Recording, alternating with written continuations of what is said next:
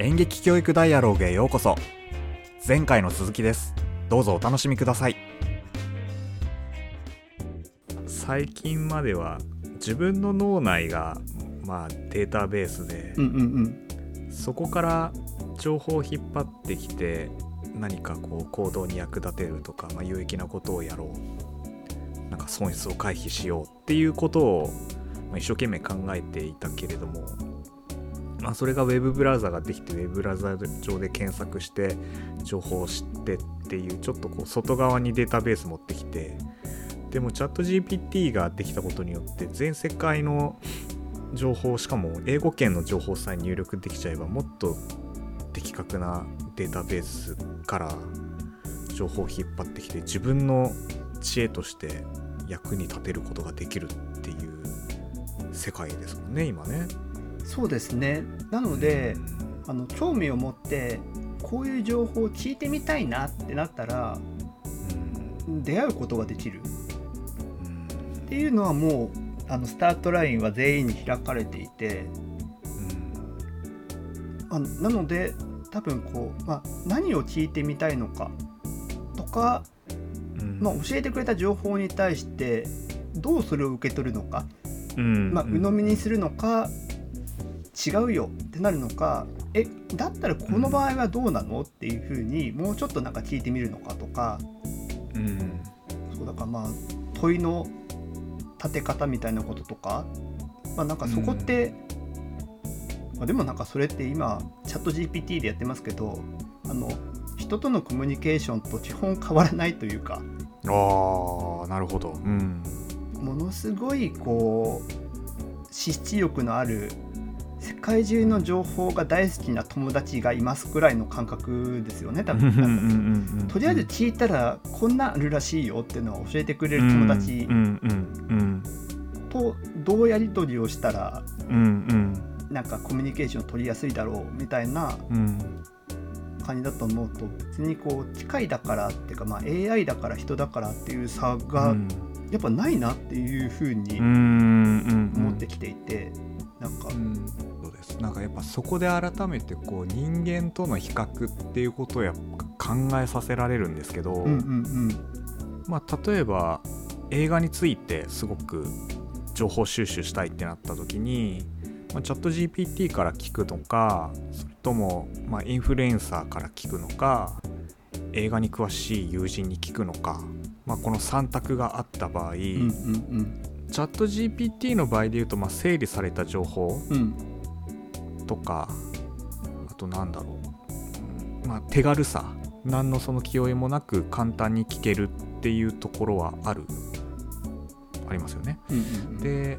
まあ、インフルエンサーとかだと、まあ、その人の映画を紹介している観点であったり、まあ、そもそもその人がファンだとか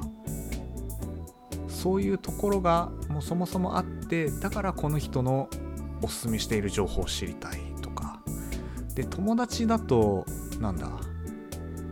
まあ、身近な存在だから、まあ、話題についていきたいっていうなんか意図もあってこの映画見てるんだったらじゃあ私も見ようかなとか、まあ、友達との話題作りで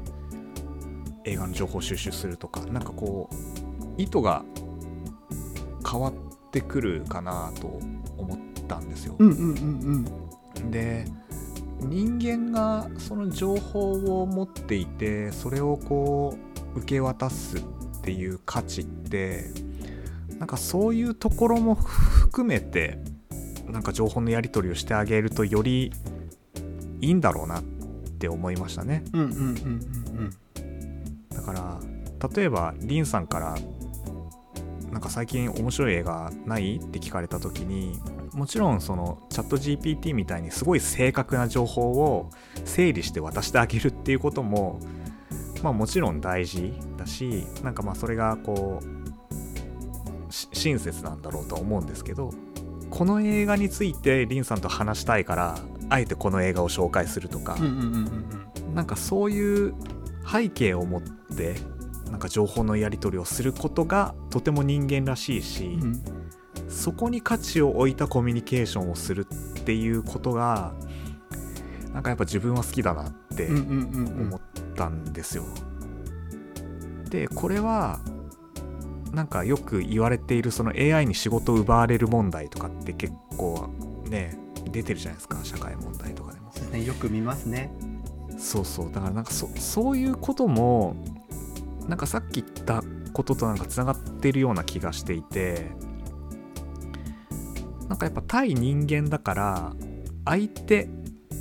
相手がどういうことを望んでいるかとか私があなたとどうしたいのかっていうまあ、感情的なものだったり関係性を考えたコミュニケーションをするっていうところに、うん、なんかすごくヒントがあるような気がしてて、やっぱ正しさとか、うんうんうん、あの逆に言えば不正解を出さないとかっていうことのコミュニケーションじゃなくて、うんうんうん、もっとより人間らしいコミュニケーションにフォーカスしたものをなんかやっていきたいなと思いましたね。このチャット GPT とか AI がどんどん出てくることによってね。ですよね。やっぱなんか人とはその人との関係性だったりその人との中でこう育んできたものっていうのが、やっぱすごい大きいしその自分は考えてなくて相手が考えてることだったり、まあ、相手の意図だったりとか、うん、こうそういうものがそうだからまあコントロールできないものも含めてというかその、うんうん、多分そう AI とかだとそうですね。多分そのコントロールって言葉がちょっと適切かわからないですけどうん。まあ、意図した通りに動かしていくことも、ね、やりやすいというか、うん、でまあ人って結局そうじゃないのでというかこうそうじゃないコミュニケーションの方が私はやっぱ好きだったりするのでそのなんか、うん、こっちの意図通りに全部動かそうってなんかすごくこう。でなんかだからそこがだからやっぱこう対人っていうのとの違いっていうのはやっぱこううん、あるし。まあでも、うん、まあ、だからじゃあ、まあ、AI とかとはこういう関わり方がっていうのがそれはそれでだからまたなんかこうまあでもなんかそこってなんか知り合いの一人というか、うん、まあ人って言っても人によって要はこうマーサさんとはマーサさんとの関わり方をするしとか、うんうんうん。全員と同じじゃないなと思うとなんでマーサさんがいるようにチャット GPT さんがいるみたいな。だチャット GPT との関わりとしてはこういう関係性を作っていきたいなみたいな。なるほど。うん。うん、ことだったりするのかもなっていうのは、うん、でまああとはだからすごくこう改めて、まあ、道具的なものというかまあ、さっきも話しこの収録前にちょっと話してた時にも出ていたし、まあ、そこに付け加えてやっぱりそう思ったのがあったんですけどドラえもん的だなって思ったっていうのと、はい。うんうん、そうなんかチャット GPT はドラえもんだなと思ったしもうちょっとなんかこう絞るとなんか翻訳こんにゃくみたいなものでもあるなとも思ったんです。うんなるほど、うん、でそのまあドラえもんって思ったっていうのはまあまあチャット GPT さんってもう言ってしまうくらい、まあ、個人的にはなんか人格があるものと見て関わってる方がなんか豊かだなと思うっていうのもあるんですけど、うん、要はこう一家に1台ドラえもんいますくらいの感覚 要はこうのび太くんの隣にドラえもんがいるみたいに、まあ、私の隣に、まあ、なんかいろんなことを一緒に考えてくれるお友達がいて、うん、こういうので困ってるんだって言ったら何かをこう秘密道具的にというかこうこんなんあるよって出してくれると。うんでなんだかドラえもん多分見たことある人ならわかるけれどこう全てがいいようにいかないというかなんか一見役に立ってそうで実はなんかこうそうじゃないものもあるとかなんか全然役に立たないものが出てくるみたいな使い方次第だったり全部それで解決するわけじゃないっていう結局のび太くんが何かしなきゃいけないとか周りの関係性も関わってくるとか、うん、まあでもないよりかは道具があったことで始まるものがあるみたいななんかそういういろいろ出してくれるかもしれない面白いロボットというかなんか、そういう感覚で AI がいると思うと全然なんかこう、まあ、そういう人が隣にいるよっていう前提でどう周りと関わろうってなるなとか思うし、うん。うん、でそう翻訳こんにゃく的かもなって思ったのは要はこう誰かとのコミュニケーションを取るときにその間をちょっと助けてくれるというか、うん、ないと相手の言ってることも分かんなかったりこっちが伝えられないみたいな関係性ってあるじゃないですか。うん、でもあの翻訳こんにゃくやってることってその間のコミュニケーション取れるようにしてくれる道具でもしかしたらそういうチャット GPT とかのもちょっとコミュニケーション本来だとちょっとこっちが知識なさすぎてとか、うん、みたいにうまく取れない時にちょっとサポートしてくれるというかなんかそういう感じ、だからあくまで道具的な補助的なものであって、メインは私と誰かが話すことなんだけど、うん、そこをよりコミュニケーション取りやすいようにちょっとこう調整してくれる存在。みたいに考えるとなんて便利なんだろうっていう,、なんかそんな風に思うと、まあ、個人的にはなんだろう、まあ、期待しすぎないというか変にこう誇張させすぎることもないし、うん、なんかいい距離感で、まあ、仲良くお友達になっていけるといいかなみたいなことを思ったりするんですよね。さっきドラえもんの話出た時になんか面白いなって思ったのがなんか私なんかそのドラえもんをもう一人の人格のある猫型ロボット。もう最悪もうロボットとして見てなくてもうそういう人だみたいな。人人でもないんだけど、まあ、そういうキャラだっていう風に見ちゃってたんでなんか全てそのドラえもんが能動的に何かをやっているっていう風につい見てしまいがちだったんですけど。はいはいはい。まああれもチャット GPT みたいなもんですよねみたいな話をしてくれた時に、まあ、つまりのび太くんがドラえもんに対してちゃんと上質な問いを立てていたりちゃんとした指示とかことをドラえもんに投げかけていればのび太が不満な行動が起きないっていうことになるなと思って。だからあのロボットを扱うご主人様がダメだったんだっていうそういう見方もできんだと思ってねなんか面白いなと思ったんですよね。いや結構そうあのドラえもんあるあるだと注意点とかを聞かないでのび太くんが都合のいいように使って失敗するみたいなことあるじゃないですか。はいはい。だからのび太くんが「えこれはどんな風に使ったらよくないの?」って、うん、で毎回聞くのはの多分のび太くんらしくないですけど、うんうん、多分聞いていたらのび太あのドラえもんは言ってくれるわけじゃないですか。はいはい。そうだからのいやのび太くんとドラえもんの関係性だからああいう面白い展開が生まれるっていう話で それは例えばマーサさんとチャット GPT とかでも、うん、マーサさんのコミュニケーションの仕方次第でというか、うんうん、やっぱ関係性の上でというかね。だからマーサさんと、まあ、何らかの AI 私と何らかの AI みたいな感じにそうであとはだからあれですねやっぱ今思ったのが、まあ、アイデンティティみたいなそういうこう分かりやすく前提としてなんか入ってきてるものそれがあるとやっぱコミュニケーション取りやすくなるというか得体の知れないものだと多分分かりにくい。ああそうですね。それはありますよね。多分まだ未知の要素が多分多い。から関われてない人も多分多いのかなと思うんですよ。うんうんうん。どこまで何をしていいのかわからないというかなんかそういうこう不安な部分、うん、見た目が明らかにだからもうドラえもんだったらあドラえもんだなみたいになるみたいななんかその そういう前提的な部分なんかこう犬の姿して多分犬だなと思うとかなんとかそのそういうこう分かりやすさというかだからそこがないと変わりにくさというかみたいなものの慣れとかのもそう合いそうだなとか思った時に、そうなんかあれですね。いずれ多分今以上に、まあ、今でもなんかもう毎日のようにいろんな機能なんか AI を使ったあれこれがどんどん出てきてるなと思うんですけど5年10年後とかにはもしかしたらもう赤ちゃんが生まれた横で赤ちゃんのお世話してるのが AI とかな可能性もあるわけじゃないですか。っていうかなんかその、まあ、どれくらい浸透するかはあれですけど、うん、まあ今以上に多分溢れてはくると思うんですね。うん、でそれって例えば自動運転とかもまあ近いような話なのであれも、うん、あの目的は全然違うけれどあれも学習をして道とかのちゃんと認識させるようにあれも AI だったりするので、うん、そうなってくるとまあ、いろんなそういう何らかのまあ知性というか何らかの判断ができるようなうん。ものたちって多分こう今以上に多分溢れてくるなっていう時に、まあ、そことの距離感だったり、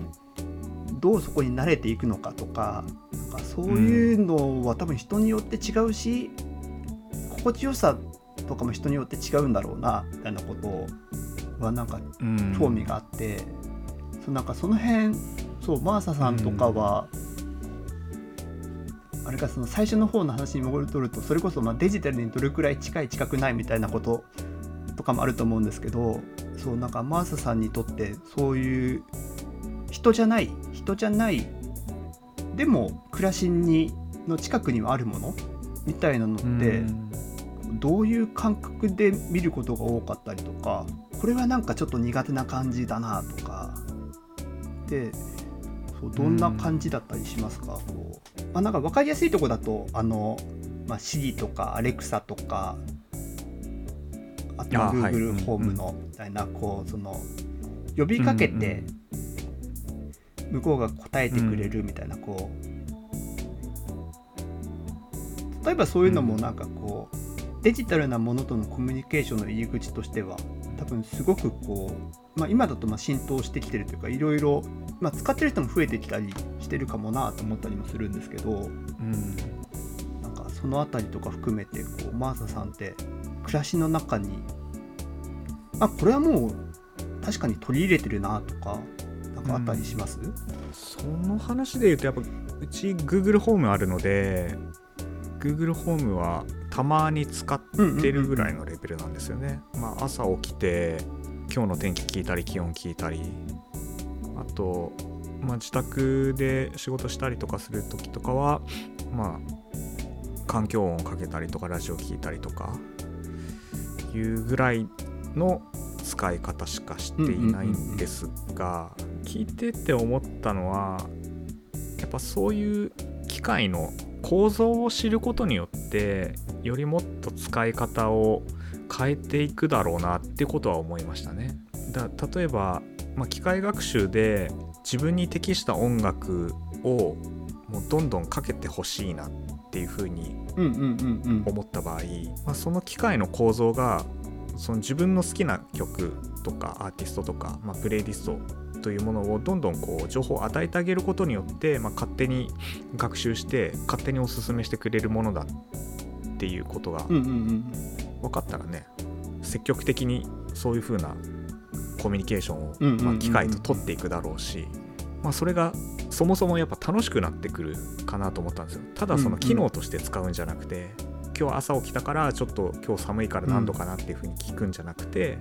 もっとなんか使いこなせるような、うん使い方をしするだろうなって思いましたね。そこがそこがちょっと自分の中ではできてなかったからなんかあのもったいないなって思っちゃいました。こうマースさんのその聞いていって2つ思い浮かんで1つはなんか馴染み方みたいなところでもう1つはなんか関係性の育み方。でなんか馴染み方の方は、えっと、多分関係性のなんかそれも関係性なのかもしれないんですけど、まあ、双方向っていうよりかはなんかあくまでこっち側の経験値が増える感覚に近いかなと思うんですけど例えばなんかまあ手に馴染むとかもあると思うんですけどうん。なんかやっていくうちになんかなんか慣れてくるものというか、うん。最初はなんかぎこちなかったり恥ずかしかったりとかちょっと使い勝手分かんなかったりとかなるけどなんかやっていくうちにもうなんか自然なことになっていくというかもうなんか聞くことが普通のことになっていく感覚要はこの朝起きたらとりあえずなんかもうルーティン的に、みたいなだからどううん。馴染んでいくのかっていうなんか自分にとってのなんかあって自然なことのように多分なっていくようなことっていうのは、まあまあ、自己完結できるけど、そこ、まあ、例えばそのそれこそ Google ホームだとかもだし、まあ、AI もだけど何もしなければ多分そこは変わらないんだけど、まあ、なんか続けていくとうん。小さく変化していくというかこうみたいなものっていうのがそれがなんか進んでいくのか止まってるのかっていうのはまたなんか違いそうだなと思ったのともう一つはその関係性が生まれていくものなのかどうか。要はこう前なんか100万回やっても同じなのかやっていくとなんか変化していくものなんだっていう要はその最初の34回は変わんなかったんだけど5回目からなんかちょっとこう分かってくれる状態になってくったとか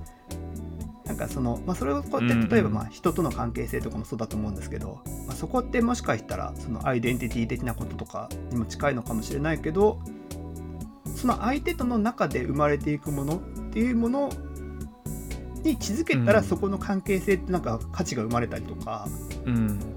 っていうのは多分そのさっきの、まあ、チャット GPT のやっぱこうすごいことって前のやり取りを覚えてるみたいなこうまあ、それもまあ疑似的なものなんですけど毎回なかったことにされないで、うん、この前のことを覚えた上での続けてくれるというかなんかそのこう、うん、そうですね。ちょっとずつだからその関われば関わるほど関係性が生まれていくんだっていうなんかそこの、まあ、それってなんだろう。やっぱ記録だったり記憶だったりというか体験していく中で、うん。っぱ1年間関わったら1年間分の関わりが生まれるみたいなことだと思っててそうなんかそういうそこってまあ対人かどうかってまあそんなにだから関係ないのかもななってのはななんだろう。私の場合は毎回そこに結局戻るんですけど、どんな時間をとかどんな関係性をその相手とは作ってきたんだろうとかこれからどうしていきたいんだろうみたいななんかそこに立ち戻ると、うん、それってなんかこう、まあ、どの服を着ていたら自分は落ち着くのかだとかなんかそことかともなんか似たような話かもなと思っててなんかこう、うん。まあ、暮らしを彩る一つとして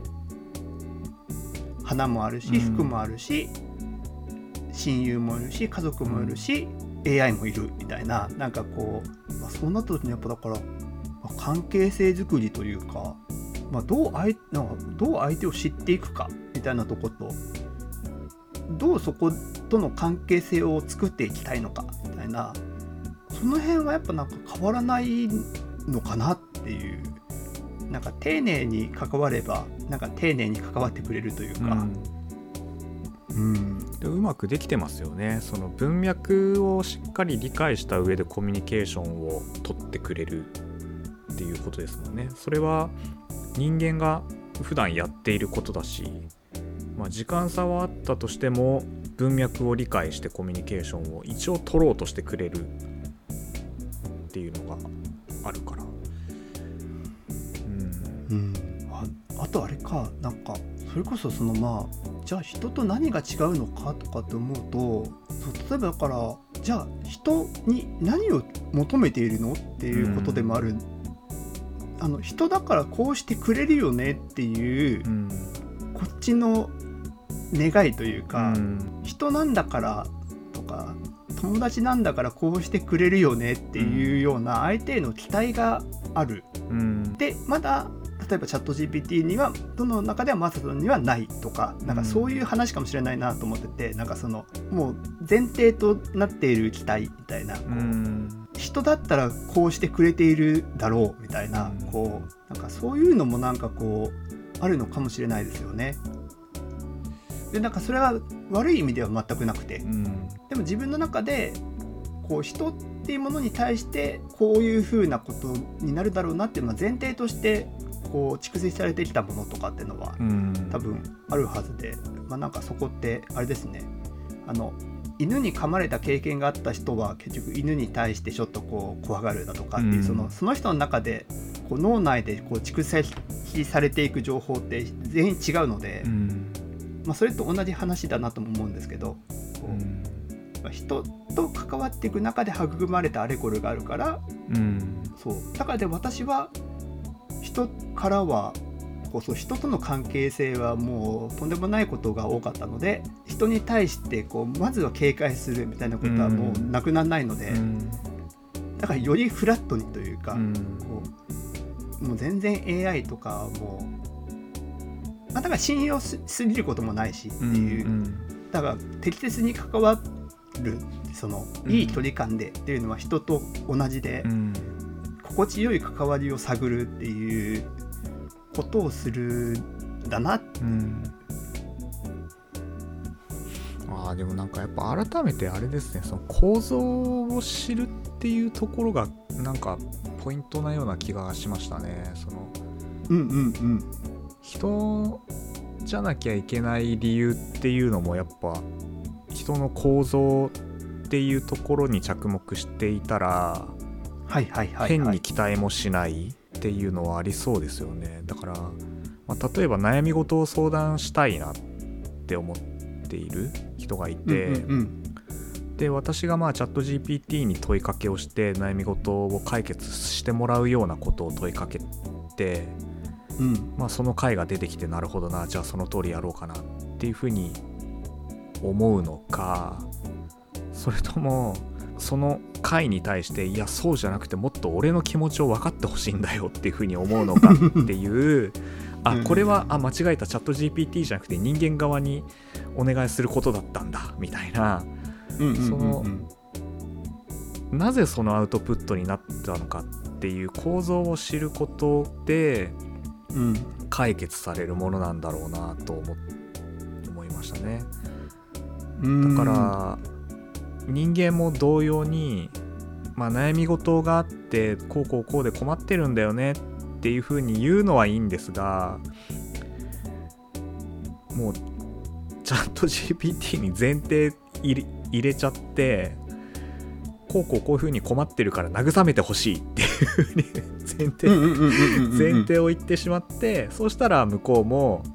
あマサさんは慰めてほしいんだ。っていうことを理解した上で話を聞いてくれるだろうし、うんうんうんうんまあチャット GPT みたいにこう正解とかね整理された解決策っていうのは言わないでただただ話を聞いてくれるだけかもしれないしね。